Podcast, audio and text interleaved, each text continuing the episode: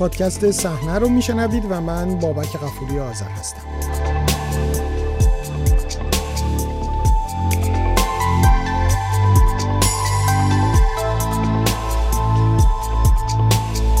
شماره 738 پادکست صحنه از مجموعه پادکست های رادیو فردا درباره فیلم کوتاهی به نام 1100 ساخته شبنم طلویی در گفتگو با این سینماگر شناخته شده است.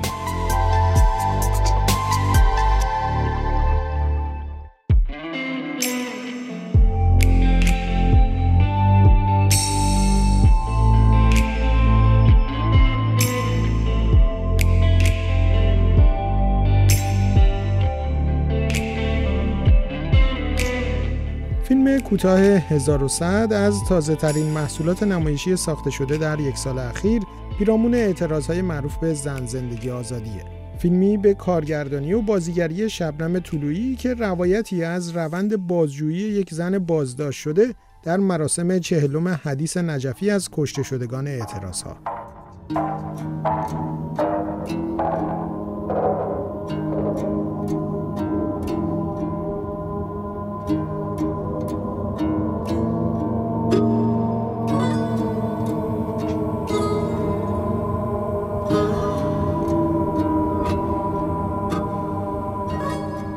بیننده در فیلم 1100 روایت تلخ و نفسگیری می‌بینه از فشارهای همه جانبه بازجویان امنیتی جمهوری اسلامی برای اعتراف گرفتن از معترضان. من اعتراف می‌کنم که دلم برای بسرم خیلی تنگ شده.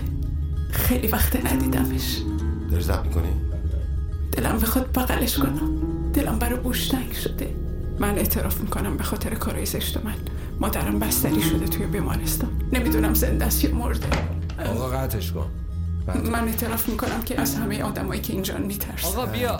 من اعتراف می‌کنم که خیلی خستم. انقدر خستم که دیگه نمی‌تونم دروغ بگم. فقط یه چیز رو اینو می‌دونم که کار همه شما وای به ناموس زهرا من جره دست به این کسافت نزن.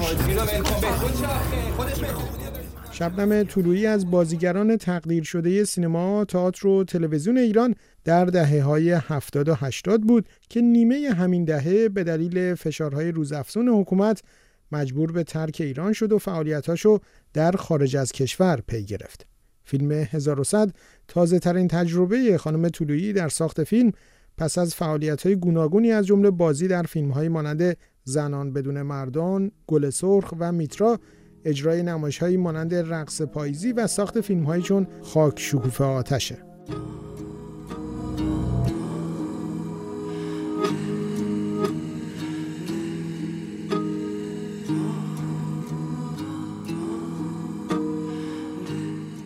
در 1100 که فیلمنامهش به گفته شبنم طلویی توسط یک کارگردان شناخته شده ساکن ایران نوشته شده صدای برزو ارجمند از بازیگران به تازگی خارج شده از ایران هم شنیده میشه. ببین سال خواهرت درست روز دوازده آبانه. هیچ ربطی هم به چهلم حدیث نجفی نداره. من که گفتم که برین تاریخ فوتش رو رو سنگ قبل میشنوم. مراسم تموم شده بود. داشتیم برمیگشتیم که دیدیم یه دفعه همه جا شلوغ شد. مردم داشتن میدویدن. مردم. از بالای سرمون صدای هلیکوپتر. مردم. ببین وایسا. ببین مردم نمیدویدن. چرا میدویدن؟ تو فیلم ها عکس های برگه بریم ببینین مردم داشتن میدویدن. نه نه. تو تحریکشون کردی که بدون تو لیدر گروه بودی. خودت هم که شاید 15 نفر نوشتن که لیدر گروهشون تو بودی کدوم گروه کدوم لیدر اسمایی که به من گفتیم من تو عمرم هم تا حالا نشنیدم درباره فیلم 1100 با شبنم طلویی گفتگو کردم ایده ساخت فیلمی مرتبط با های سال 1401 از کجا اومد؟ چطور فکر کردین که خودتون هم باید اونو بسازین؟ در واقع این ایده اصلا ایده من نبود. درست در اون روزای بحرانی یک کارگردان شناخته شده در ایران که خب به دلیل اینکه در اون فضا بودیم ایشون من رو هم میشناخت با من تماس گرفت و اینو خوبه که یادآوری بکنم تو اون روزای عجیب غریب که وضعیت اینترنت وضعیت خیلی مخشوشی بود. مخصوصا در اون روزها این هنرمندان صاحب نام همه زیر زربین بودن. بعدا با خودم فکر کردم کاش از اون لحظه ها حتی با موبایلم مثلا تصویری گرفته بودم. به دلیل ثبت در تاریخ یا به خاطر اینکه خودش بشه یک مستند نمی‌دونم. به هر حال در اون روزای بحرانی ایشون با من تماس گرفت و گفت که من یک ادای دینی می‌خوام بکنم به این اتفاقات و کشته شدن ها بعد از ماجرای چهلم حدیث نجفی بود و ظاهرا ایشون با کسانی صحبت کرده بود که خیلی تحت تاثیر قرار گرفته بود. گفت که من می‌خوام یک ادای دینی بکنم به مردمم و به این اتفاقاتی که افتاده و یک فیلم نامه فیلم کوتاه نوشتم. می‌دونم که اینجا به هیچ وجه نمی‌تونم این رو بسازم و فکر می‌کردم که اگر که تو در ایران بودی دلم می‌خواست که تو بیای و نقش این زن رو بازی بکنی. فیلمنامه رو برات میفرستم. این رو بخون و اگر که می‌تونی اینو بساز تا دیر نشده. یعنی تا هنوز در این روزای بحرانی هستیم و هدفش هم اطلاع رسانی و اینها بود. به حال فیلمنامه رو ایشون برای من فرستاد و مسئولیت بزرگی بود برای من. در عین حال گمان ایشون که در ایران بود این بود که خب وقتی که انقدر الان نهادهای حقوق بشر و افرادی هستن که نسبت به مسائل ایران حساسن بلا فاصله با رسیدن یک همچین فیلم نامه ای ما امکاناتی خواهیم داشت که سریع فیلم برداری بکنیم. خب اینجوری نبود. یعنی پروسه سرمایه گذار پیدا کردن و اینا خیلی پیچیده تر از این حرف است. ساختار فیلمنامه به همین شکل فعلی بود. یعنی فقط اتاق بازجویی و مکالمه بازجو و اون زن رو می‌دیدیم. به همین شکل بود در فیلمنامه. بله دقیقا. یعنی یک بخشهایی در دیالوگ ها من پیشنهاداتی داشتم که بازنویسی بشه و شروع کردیم با همدیگه کار کردن. ولی فیلم ای که برای من ایشون فرستادن اصلا این بود که ما بخشهایی از بدن بازجو رو می‌بینیم و هرگز این مردان رو نمی‌بینیم. تمام مدت دوربین داره وضعیت این زن رو با دیدن این زن زندگی می‌کنه. یعنی در اون فیلم نامه که به نوعی با خودش یه نوع دکوپاژ رو هم داشت ما هیچ چیزی خارج از اون فضا نمی‌دیدیم.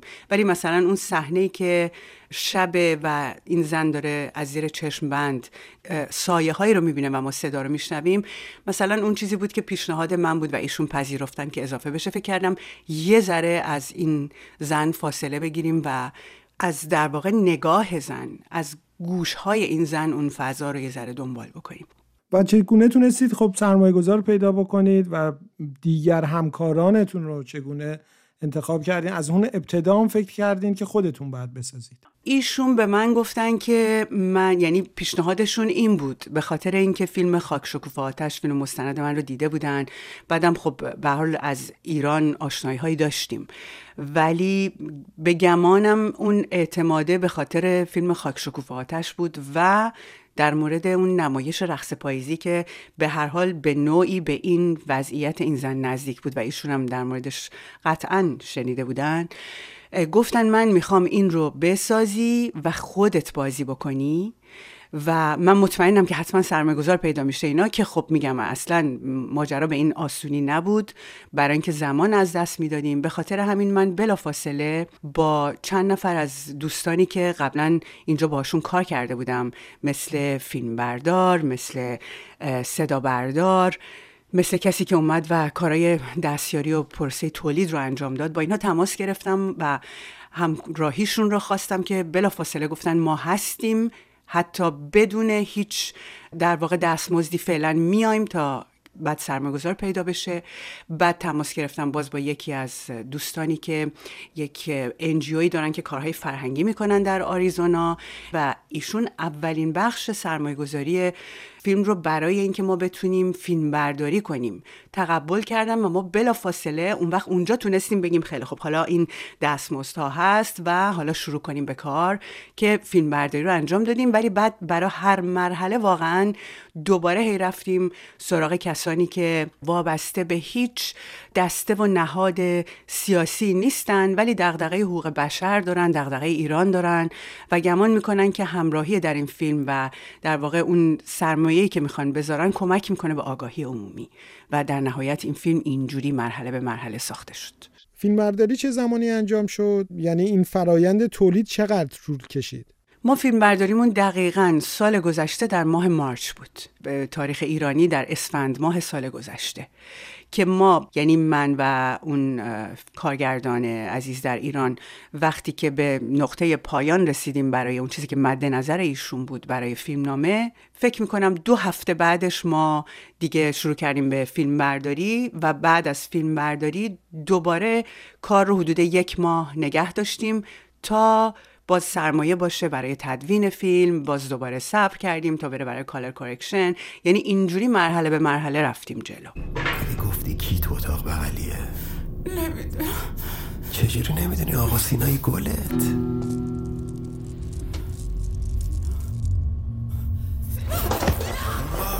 آروم باش.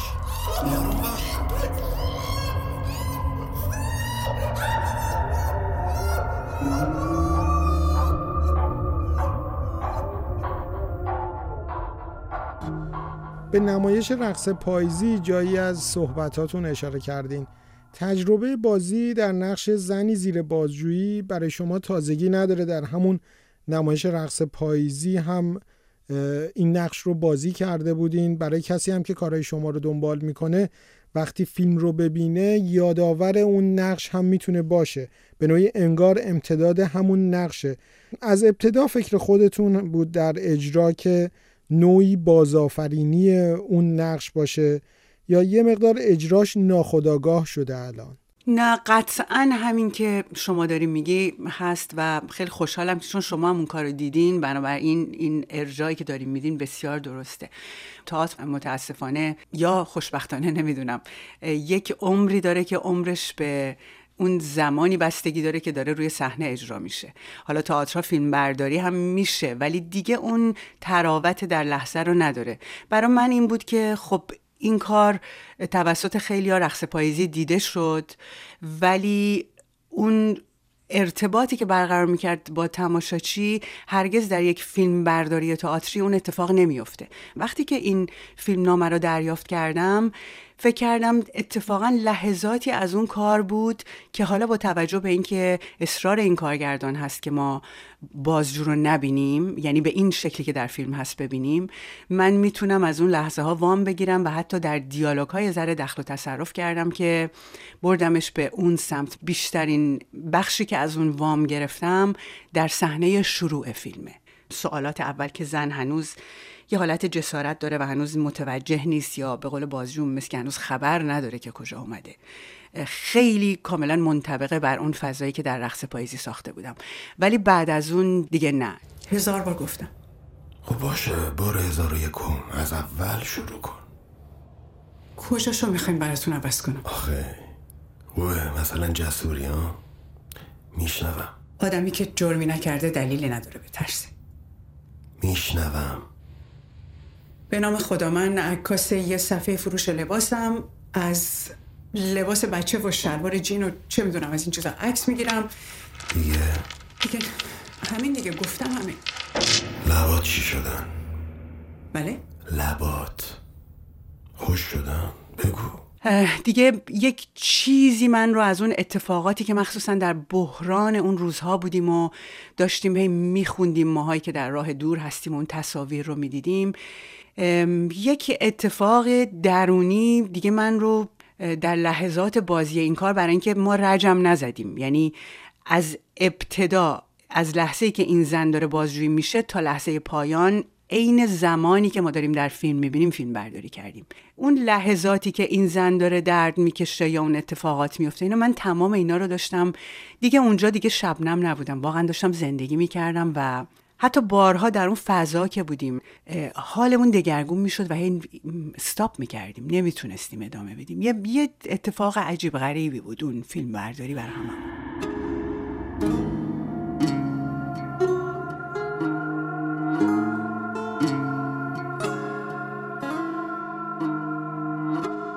برای هر بیننده ای که فیلم رو می‌بینه احساس فشار بازجویی محسوسه. این اتمسفر برای بیننده حس میشه. چگونه در کارگردانی به شکلگیری این اتمسفر رسیدین؟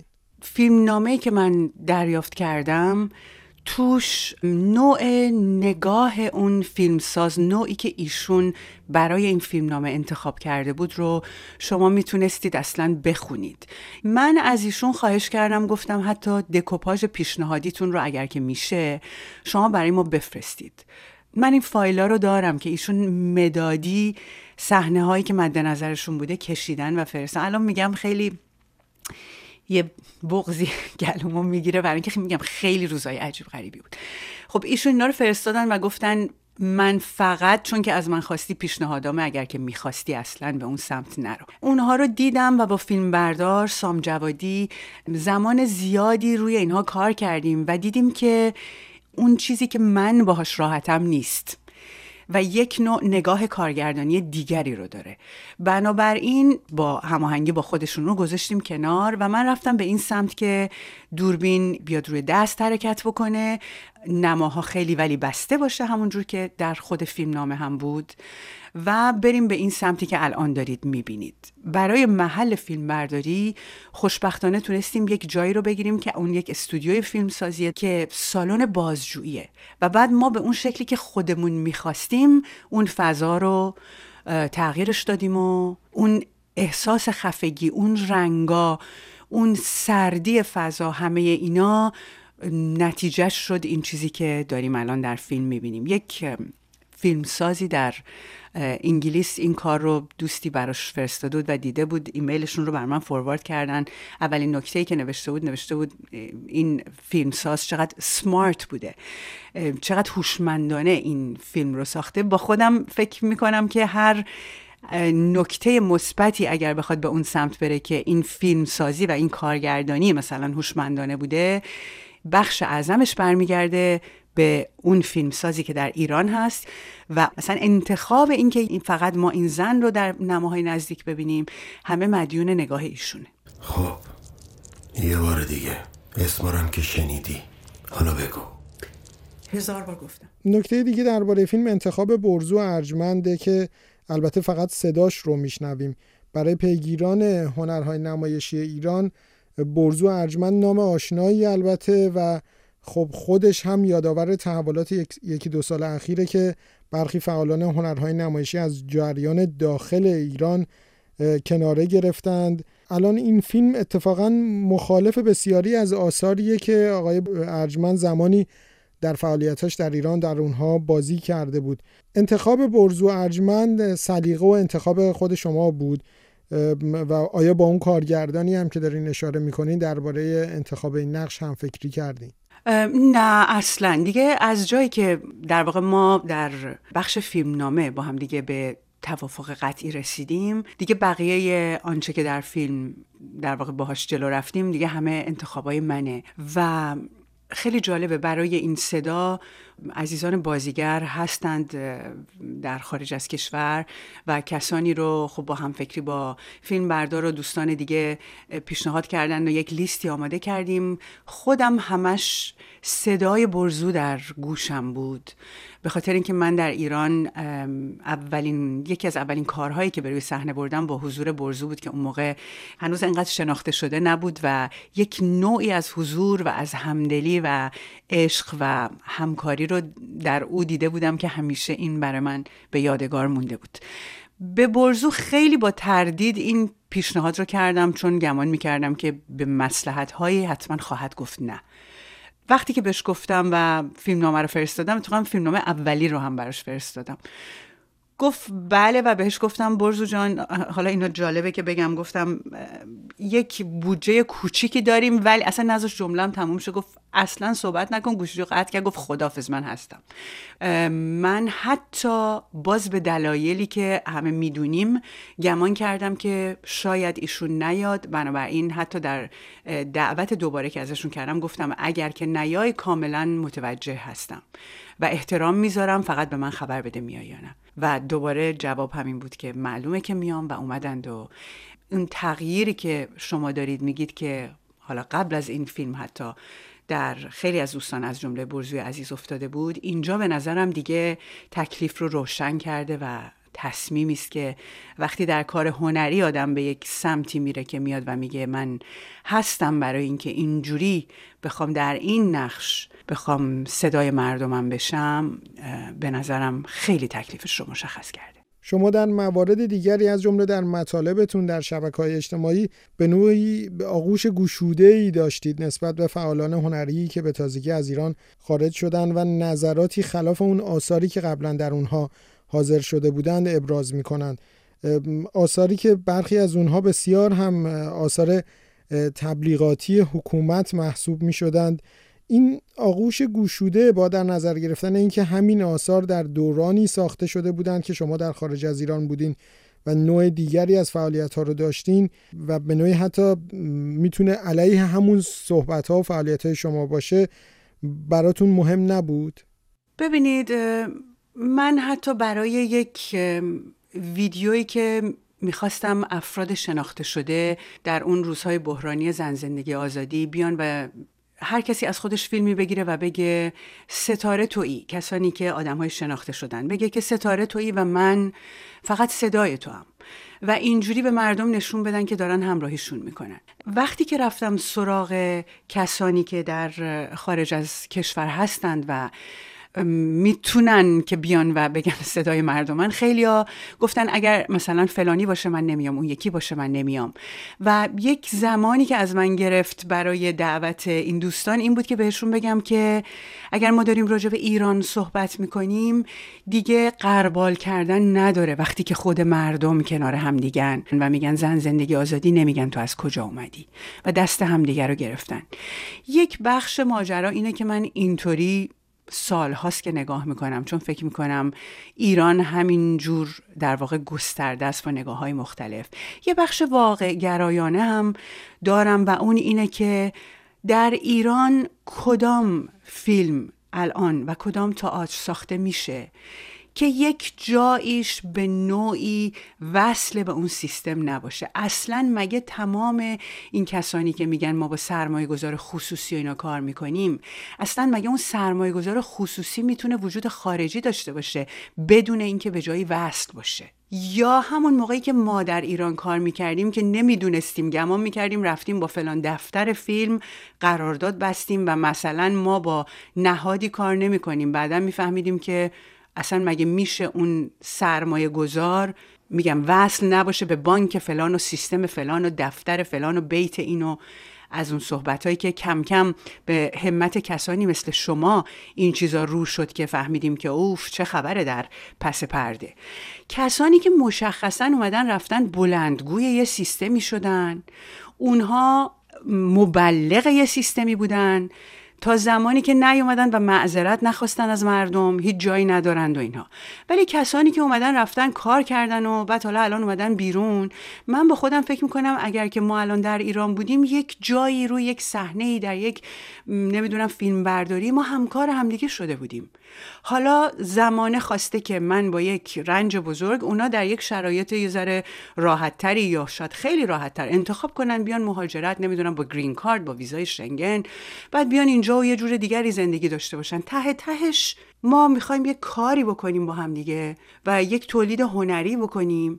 اگه کسی در این زمینه حاضر کنار من باشه خب چه عالی. من به قول شما آغوشم بازه. اگر نه در این زمینه حاضر نیستن که در روابط شخصی هم خیلی مهربانند ولی در موقع کار با اینکه اصلا داخل ایران نیستن فرسنگ ها از کسانی مثل من فرار می‌کنن خب اونام انتخابشون اینه دیگه. تو رخت خواب مخمله آبیش خوابیده.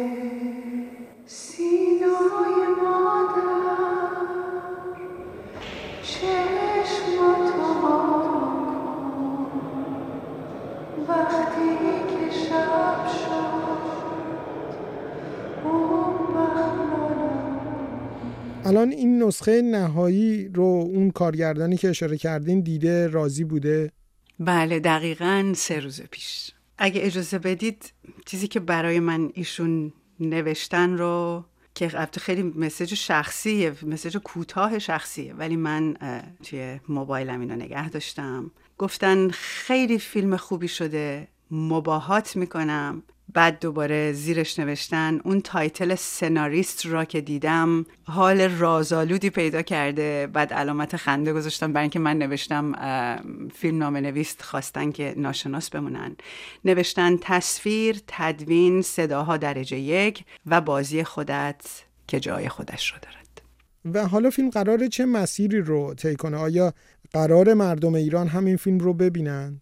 فیلم رو در واقع برای آگاه کردن جامعه غیر ایرانی نسبت به رنج مردم ایران ساختیم.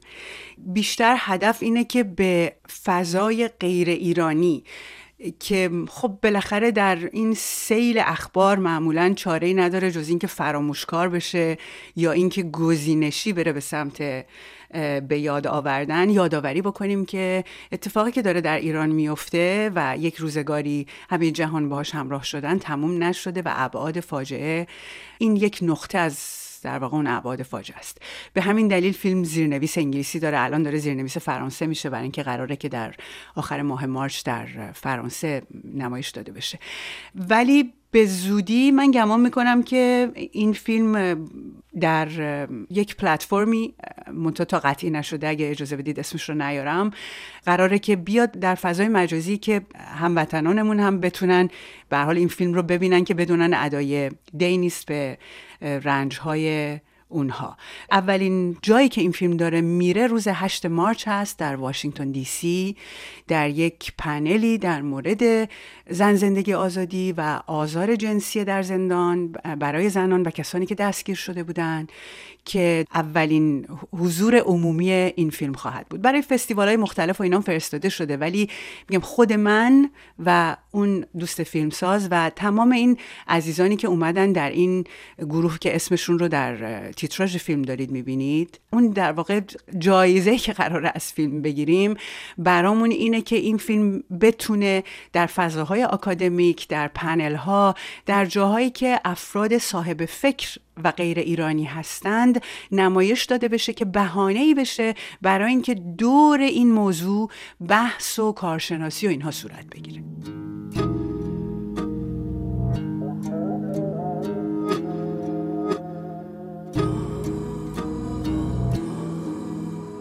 از اینکه همراه شماره دیگری از پادکست صحنه بودید از شما سپاسگزارم. در قسمت هایی از این پادکست بخشهایی از صدای فیلم 1100 و موسیقی اون ساخته بهفر بهادران رو شنیدید. من بابک قفوری آذر هستم و تا شماره آینده امیدوارم شب و روز خوبی داشته باشید.